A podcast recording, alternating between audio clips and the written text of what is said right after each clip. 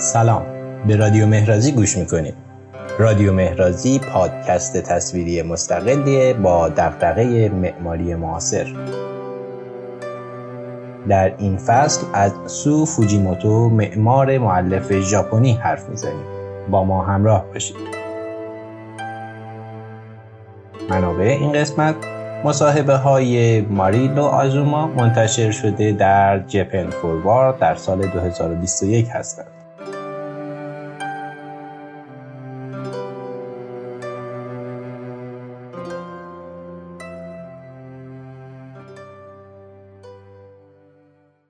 خلق معماری مانند کاشتن بذرهای آینده است. سو فوجیموتو سال 1971 در هوکایدو به دنیا آمد.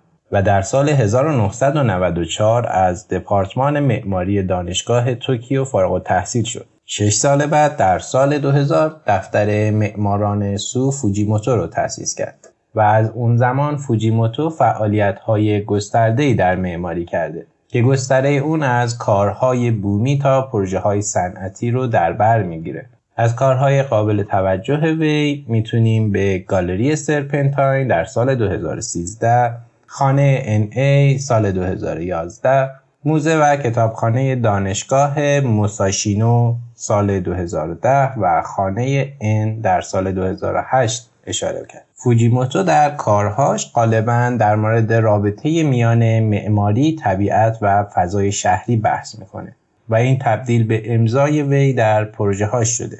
معماری سو فوجیموتو ثبت و پرورش هویت هر سایت در خلال مکس های مداوم تغییرهای چند باره و لغو کردن های مکرری که پاندمی در زندگی روزمره به وجود آورده معمار سو فوجیموتو به معماری به عنوان یک مدیوم مهم و بینظیر و شاخص اشاره می‌کنه که توان این رو داره که رابطه ما فضا و زمینه رو به لحاظ مفهومی و فیزیکی باز تعریف کنه. او در مصاحبه اخیر خود با جپن فوروارد اینطور میگه. در دوره کرونا در حالی که امکانات گسترش پیدا می‌کرد ذات و اصاره همه انواع چیزها بروز داده شد به چالش کشیده و بازنگری شد.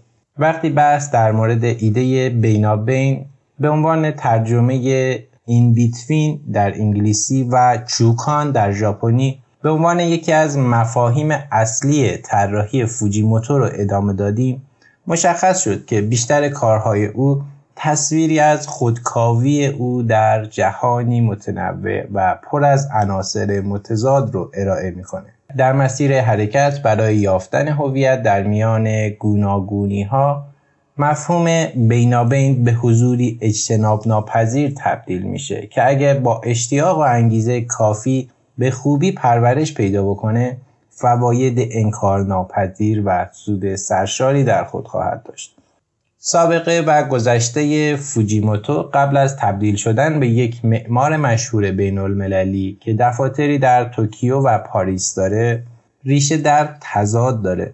او در میان طبیعت انبوه روستای هیگاشی کاگورای هوکایدو رشد کرده. فوجیموتو برای بازنمایی گذشته و روزهایی که در دانشگاه توکیو تحصیل می‌کرده میگه من معنا و ارزش جایی رو که در اون بزرگ شده بودم رو درک نکردم مگر زمانی که برای رفتن به دانشگاه توکیو اون رو ترک کردم او همانقدر که نسبت به وسعت سبز زادگاهش احساس داشت و به سمت اون کشیده می‌شد به همان اندازه چشماندازهای متراکم شهری در توکیو براش کشش و جذابیت ایجاد می‌کرد. این تضاد و شدت تحول افق جدیدی رو ایجاد کرد. ارتقا یافت و در نهایت رویکرد طراحی معماری فوجیموتو بر مبنای آن بنا شد و ریشه داد. فوجیموتو می‌گوید که نظر من بر جدایی شهر و روستا نیست بلکه به نظر من باید دنبال یافتن راهی باشیم که این دو رو با حالتهای متنوع و بسیاری از وضعیتهای بینابینی مرتبط و متصل می‌کنه. فوجیموتو روابط قوی با زمینه های هوکایدو و توکیو به عنوان دوگانه شهر و روستا و همچنین تنوع بین آنها را ایجاد می‌کرد و اون را ارتقا می‌داد. در همون زمان شروع کرد به دیدن و درک معماری به عنوان راهی برای یافتن و ثبت و ضبط هویت یک مکان یا فضا و شروع کرد به صحبت درباره هومه ها، روستاهای اطراف شهرها و حاشیه های کمتر شناخته شده. جاهایی که شبیه توکیو و اوساکا یا کیوتو نبودند. او در این باره اینطور میگه. هویت نیاز داره و باید که با دقت کشف بشه و با دقت پرورش پیدا کنه. خیلی پیشتر از اون که هر شکل از پروژه های معمارانه پا به منصه حضور بذاره این اتفاق افتاده. به این معنا که تاریخ، فرهنگ تغذیه و آشپزی و سنت های هر منطقه نیاز به بررسی موشکافانه و شناسایی دقیق و مطالعه داره. زمان حال این عناصر رو در بر گرفته در حالی که پتانسیل های آینده سایت رو رقم می‌زنن. و اون را در زیر لایه از اکنون ترسیم می‌کنن در این مورد فوجیموتو ادامه میده.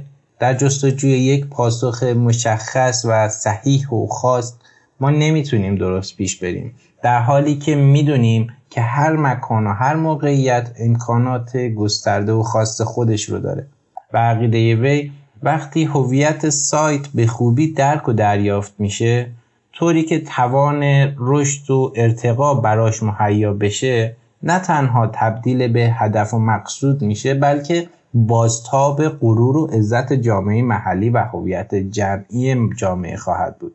فوجیموتو تاکید می‌کنه که سایت نمی‌تونه و نباید صرفا مقصدی برای گردشگران خارجی جهت بازدید و خوشگذراندن باشه بلکه مردمی که اونجا زندگی می‌کنن میبایست اون رو به عنوان شهر خودشون تجربه و زندگی کنن.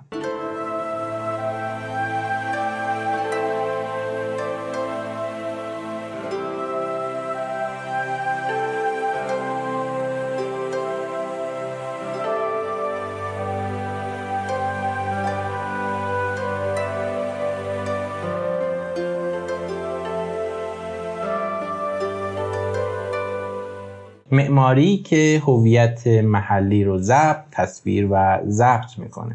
در صحبت از یکی از پروژه های اخیر او به نام هتل شیرویا فوجیموتو اینطور میگه. به طور حتم ما امیدوار بودیم که هم گردشگران خارجی به هتل بیان و هم گردشگران داخلی. اما در کنار اون می‌خواستیم که ارزش شهر برای افراد محلی بالا بره. ما این رو می‌خواستیم که هتل مقصد توریست ها باشه و سپس به عنوان ابزار تعاملات و اسباب الهام بخشی در میان محلی ها بروز کنه و شناخته بشه. هیگاشی کاگورا در هوکایدو شهر کوچکیه که فوجیموتو بیشتر دوران کودکیش رو در اون سپری کرده و الان یکی از سایت های پروژه های اخیر فوجیموتوست که تبدیل به یک پایگاه اجتماعی و چند منظوره شده. این پروژه ساختار مخصوص به سایت خودش رو خواهد داشت. درست مانند یک مرکز مرکز فرهنگی یا تالار شهر یا حتی مرکز درمانی یا کافه و هر فضای دیگری که در اون مردم با هم ارتباط می‌گیرن. این ساختار بر اساس طرحی دایره شکل جانمایی شده که توسط حلقه از درختان محاصره شده. عملکرد این طرح دایره وار دو وجه داره. نخست اینکه سبب میشه که از دور کلیت بنا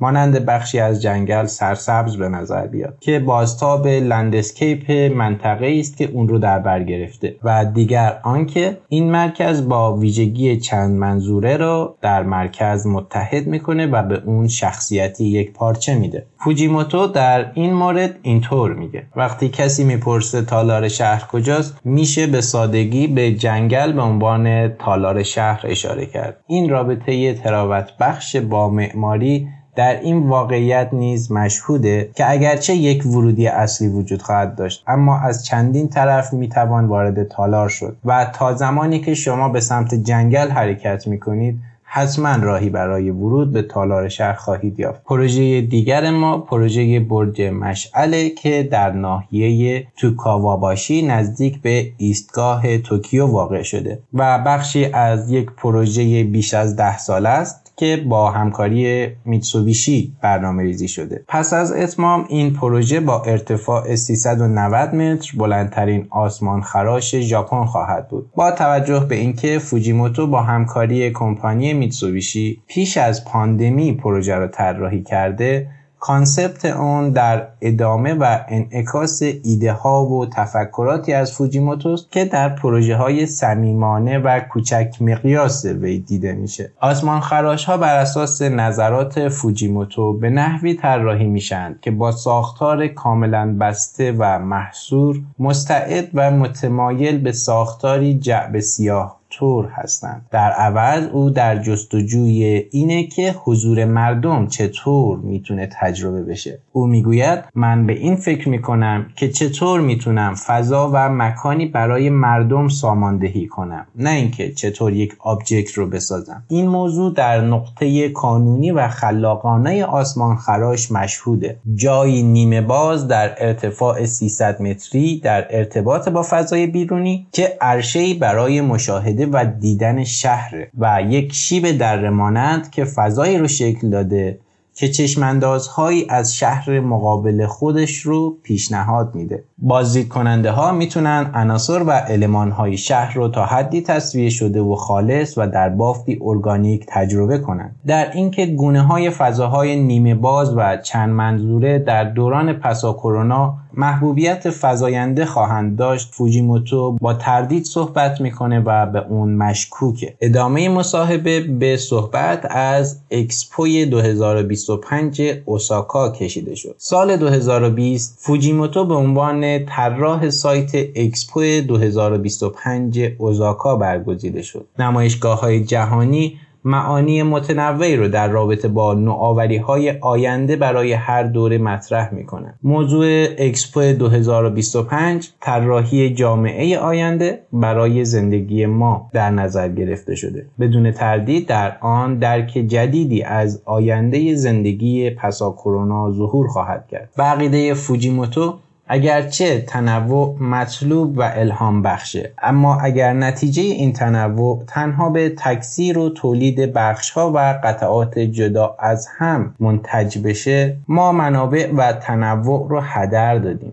و چیز مهمی اصراف میشه. به عنوان یک همایش بین المللی در ایده های خلاقانه اکسپو بسیار ارزشمنده به خاطر شرایطی که طی آن مهیا میشه و این حس به اشتراک گذاشتن با جهان رو پیشنهاد میده و امکان آن رو مهیا می‌کنه که با همدیگه ارتباط برقرار کنیم. حرف بزنیم به اشتراک بگذاریم و دانشمون رو تقسیم کنیم و با غلبه بر تفرقه ها و مرزبندی ها با هم زندگی کنیم. فوجیموتو هدف و مقصود نهایی خودش رو در طراحی اکسپو به نمایش درآوردن تنوع در کنار یگانگی و تفاوت در کنار منحصر به فرد بودن مطرح می‌کنه. ذهن تو باز نگهدار. در کنار پروژه های بزرگتر فوجیموتو به دنبال رویکردهای جدیدی در طراحی خانه هاست که به عنوان فضاهای کاری هم عمل می‌کنن و در این باره می‌گوید که با یا بدون کرونا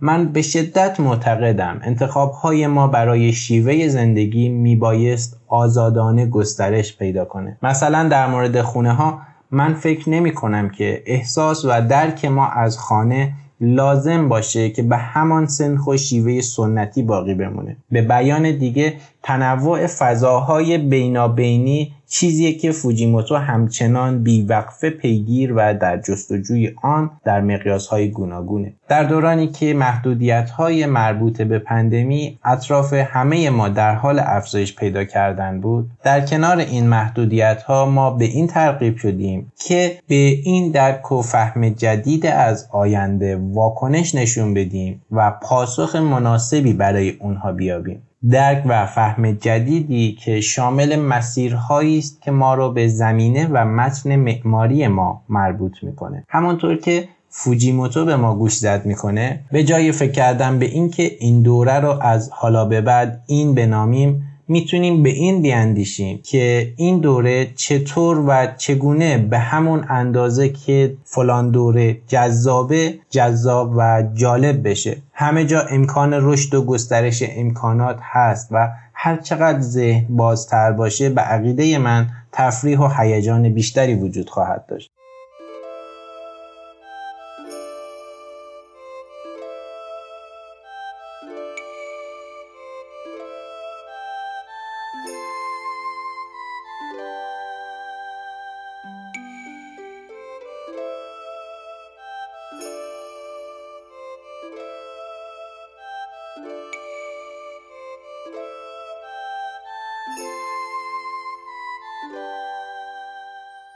مصاحبه با فوجیموتو درباره استفاده از فضاهای بینابینی پس از همهگیری ادامه پیدا کرد که در ادامه به اون خواهیم پرداخت. شهرهای آینده معنای خود را از دست نخواهند داد اما با مهیا و پیشنهاد کردن گزینه های بیشتر و امکانات گوناگون متنوعتر خواهند شد. مردم قرار نیست فقط به یک منطقه به نام شهر منتقل بشن بلکه هر فرد می‌تونه به مجموعه از فعالیت ها بپردازه و لذت ببره. بدون تردید سال 2021 رابطه ما با فضاهایی که روزانه در آنها فعالیت می‌کردیم رو متزلزل کرد. از جمله جایی که کار می‌کنیم رفت آمد می‌کنیم استراحت می‌کنیم و آموزش می‌بینیم. پاندمی برای بسیاری از ما و در درجات مختلف در سراسر جهان زندگی رو محدود کرد و منجر به فضاهای محدود بین دیوارهای خانه ما شد و در ادامه منجر به حذف فضاهای متخلخلی شد که پیش از کرونا در هر روز معمولی ما در آنها رفت آمد می کردیم. این فضاها به زندگی روزمره ما بافته شده بود که با کرونا مجبور به خروج از اونها شدیم. اثرات گیج کننده و ضررهای این محدودیت ها به روشنی مشهوده. همچنین این تداخل و وقفه برای ما این شانس رو فراهم کرد که در مورد نحوه ارتباطمون با فضاهای اطراف ما تجدید نظر کنیم. حتی گسترده تر این که چطور با ساختار و ترکیب شهر و محله که در آن زندگی می کنیم مربوط میشیم با اون ارتباط می‌گیریم و حتی چطور به آن وابسته میشیم. معماران در قامت طراحانی که فضای زیست ما را شکل میدن میبایست تغییر و تحولات گسترده و اثرگذار در نحوه زیست ما و تغییر مرزهای آن را خیلی پیشتر از آنکه ریشه دار بشند و اثر بگذارند رسد فهم و درک کنند. فوجیموتو با ساختارهایی که با نور سبکی و سادگی توصیف میشن شناخته شده. همونطور که دیدیم پروژه شاخص او در پاویون سرپنتاین متشکل از هندسه عجیب و کنجکاوانه اما با ساختاری بیشکل بود که با میله های فولادی بلند و باریک ساخته شده بود. فوجیموتو در جستجوی چیزی بود که در میان خطوط باریک وجود داشت. فرم ظریف طراحی او نه تنها تلاشی بود برای ضبط و جهتدهی و بازنمایی مفهوم فضای بینابینی بلکه تجسم بازیگوشانه و بازتولید آنی و لحظه‌ای و تأکید بر فضاهای بینابینی در خلال زندگی روزمره بود. ایده او در مورد فضاهای بینابینی نشان دهنده آن است که آینده معماری شهری از طریق استفاده از آنچه تا به حال تجربه کردیم آنچه به آن امید داشتیم و همینطور لحاظ کردن فصلی از توقف و ایست به خاطر شرایط پاندمی پتانسیل بالایی داره. در همین زمان بود که ایده های فوجیموتو که در حال تغذیه و پرورش از طریق پیشینه شخصی او بودند و چیزهایی که با آنها قبل و بعد از شروع حرفه معماری مرتبط می شدند در بوته آزمایش قرار گرفت و تست شد. در ادامه فوجیموتو در گفتگوی با جپن فوروارد درباره فلسفه طراحی تجربی خودش حرف می‌زنه. چیزی که با توجه به شهرهای آینده و شیوه زیست در دوران پسا کرونا مورد توجه ویژه و فزاینده قرار گرفته و اینکه او نقش معماری رو در باز تعریف روابط ما با فضا چطور می‌بینه. این مصاحبه با این سوال آغاز میشه. شما گفتگویی با جپن فوروارد داشتید و وقتی صحبت از روابط ما با فضاها شد شما گفتید که آینده انتخاب است. می‌تونید منظورتون رو برای ما شرح بدید. فوجیموتو پاسخ میده که با توجه به شرایط کرونا ما دریافتیم که بدون اینکه مجبور باشیم برای رفت آمد روزانه به محل کار در شهر سوار مترو بشیم همه چیز می‌تونه ادامه پیدا بکنه. اونچه که الان انتخاب می‌کنیم شاید احساس محدودیت به خاطر ویروس کرونا بده. اما امکانها و فرصتها واقعا گسترش پیدا کردن و ما به عنوان پیشنهادی از مدل کاری و شیوه زندگی اون رو در نظر می‌گیریم. و من فکر می‌کنم که این واقعا اتفاق خوبیه. نکته کلیدی در اینه که در حین اینکه به ساختن شهرها ادامه می‌دهیم ما باید مطمئن شویم که می‌تونیم با تمام امکاناتی که در ذهن ما گسترش یافته پیش بریم. قبلا درباره اینکه چه چیز کار می‌کنه و چه چیز نه و چه نوع همزیستی باید یا نباید در فضا وجود داشته باشه دیدگاه های ثابتی وجود داشت. اما ما باید در مورد اون بازتر و منعطفتر فکر کنیم. در مورد اینکه کجا برای کاره و کجا برای زندگی و هر چه بعد از کار انجام میدیم همه گونه امکاناتی وجود داره. بذارید با این پرسش توضیح بدم که آیا ما جایی میریم که فقط غذا بخوریم؟ یا بریم چشمه آب گرم؟ یا آیا فضای کتابخونه ای برای ما باز و در دسترس هستش؟ برای من شهری جذابه که همه اینها رو ممکن می‌کنه. به این طریق شهرها معنا و مفهوم خود را از دست نخواهند داد بلکه با پیشنهاد دادن انتخاب ها و گزینه های بیشتر متنوع تر میشن. مردم فقط وارد یک محدوده منطقه‌ای نمیشن بلکه آدمهای مختلف می‌تونن با مجموعی از فعالیت ها خوش باشند و لذت ببرند. با قبول و دانستن این فکر می‌کنم که شهرهای آینده خیلی جذاب خواهند بود. در ادامه ماریکو آزوما سوال می‌کنه شاید به اهمیت انتخاب ربط داشته باشه. از زمانی که شما دفتر معماران فوجیموتو رو در سال 2000 تأسیس کردید شما چطور فضای بینابینی یا چوکان رو تجربه کردید؟ اینها فضاهایی هستند که مرز بین درون و بیرون عمومی و خصوصی طبیعی و مصنوعی رو محو و تار می‌کنن می‌تونید در مورد ریشه های فضاهای بینابینی در زمینه مانند ژاپن بیشتر بگید و پاسخ فوجیموتو. معماری سنتی ژاپن به وفور از فضاهای بینابینی استفاده کرده. فکر می‌کنم که احتمالا به اقلیم ژاپن مربوطه. اقلیمی که در تابستان خیلی گرم و مرتوب میشه و در زمستان بسیار سرد. قالب خانه های سنتی و قدیمی تر در میان باقی از طبیعت بنا شدند. بنابراین نه تنها درون و بیرون مرزبندی واضح و جدایی قاطع ندارند بلکه همچنان به شکل خوب و مطلوبی مرتبط و مبهم باقی میمونه. به طور حتم در شیوه زیست مدرن نمی‌تونیم روش ساختمون سازی سنتی رو صرفا تکرار کنیم. اما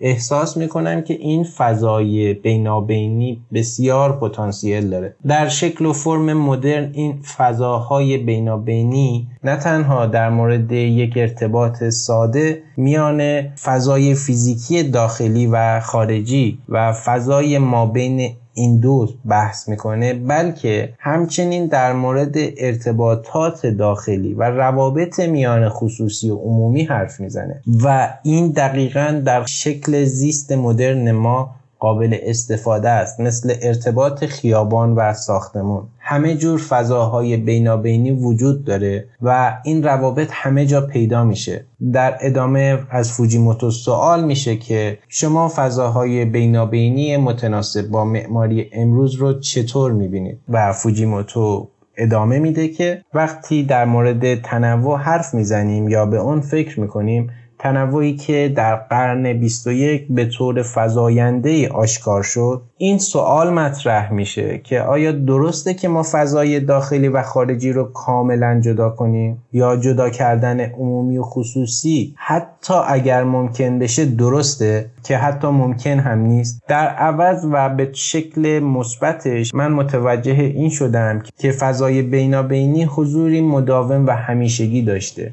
این مانند اینه که به جای تفاوت فاحش بین سیاه و سفید به تنوع رنگ ها توجه کنید. چون ارزش بیشتری به تنوع و شیوه های زندگی متنوع نسبت داده میشه فکر می‌کنم مهمه که در مورد این فضای بینابینی مبهم بازبینی داشته باشیم و یک دریافت مثبت و رویکرد ثابت به اون اتخاذ کنیم. به جای اینکه به سادگی بیایم معماری مدرن و جدید رو جایگزین سبک معماری سنتی کنیم من فکر می‌کنم ما می‌تونیم ویژگی های فیزیکی و مفهومی رو دوباره مرور کنیم و ارتباطات و تعابیر و برداشت های مختلف رو درک کنیم. ماریکو آزوما سوال می‌کنه که هتل شیرویا در شهر مائباشی از کارهای اخیر شماست که در سال 2020 افتتاح شد. این پروژه شامل نوسازی یک مسافرخانه سنتی ژاپنیه که با الهام از هنر تبدیل به یک هتل مدرن شده. می‌تونید به ما توضیح بدید که چطور این هتل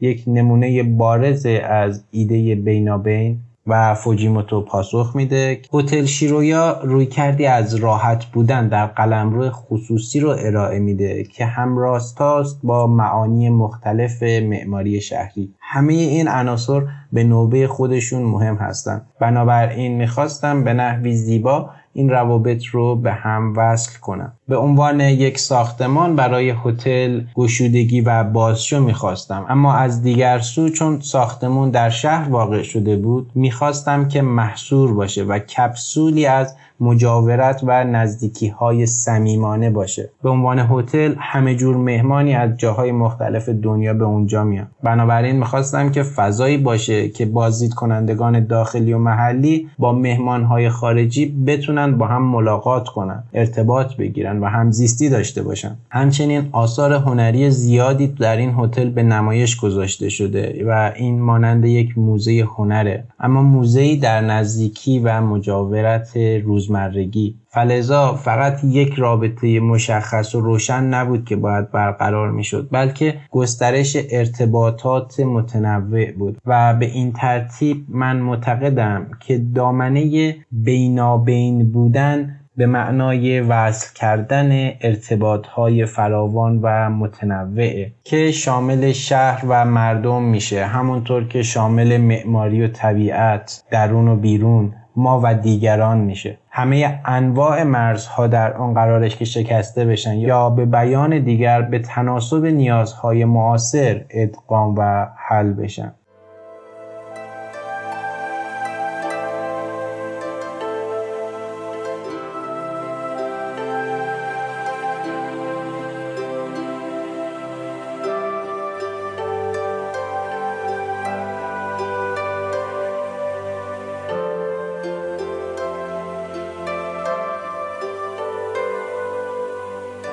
به پایان قسمت اول فصل فوجیموتو رسیدیم. امیدوارم که مفید بوده باشیم حتما تیم رادیو مهرازی رو از نقد و نظرتون آگاه کنید. نظرات شما مؤثر در کیفیت محتوا و ارائه رادیو خواهد بود. تا اپیزود بعدی عقلتون سلیمان و دلتون مجنون با خدا نگهدار.